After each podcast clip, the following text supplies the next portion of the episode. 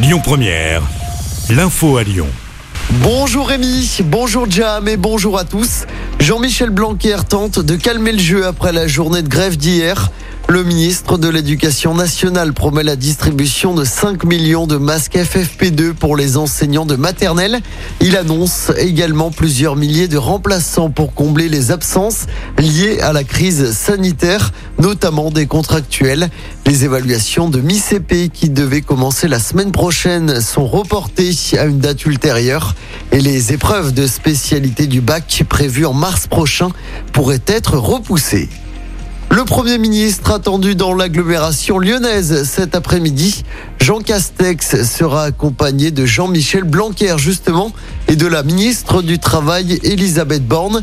Ils viennent assister au final national des WorldSkills à Eurexpo à Chassieux.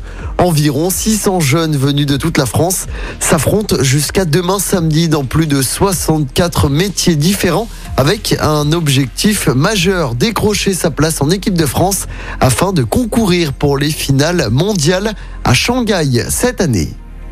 Anne Hidalgo également dans l'agglomération lyonnaise. Tout à l'heure, la candidate socialiste à la présidentielle est attendue à Villeurbanne. Elle sera également demain à Vaux-en-Velin. Ce samedi, Christiane Taubira sera également à Lyon dans le quartier de la Croix-Rousse. Elle pourrait à cette occasion annoncer officiellement sa candidature à la prochaine présidentielle.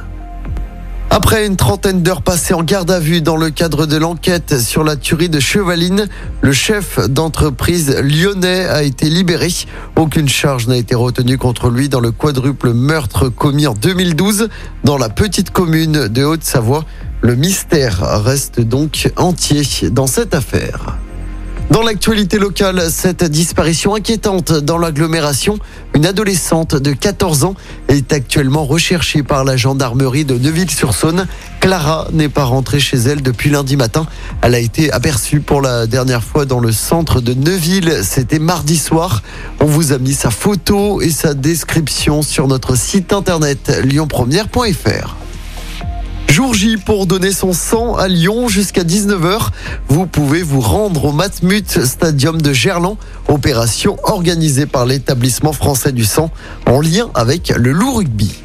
On passe au sport en foot, début de la 21e journée de Ligue 1 ce soir avec Nice-Nantes. De son côté, l'OL, 11e au classement, se déplacera dimanche sur la pelouse de Troyes. Coup d'envoi du match à 17h et puis en basket de l'Euroleague à suivre ce soir avec un déplacement compliqué hein, pour l'Asvel. L'Asvel qui se déplace sur le parquet du CSK Moscou. Coup d'envoi du match à 18h.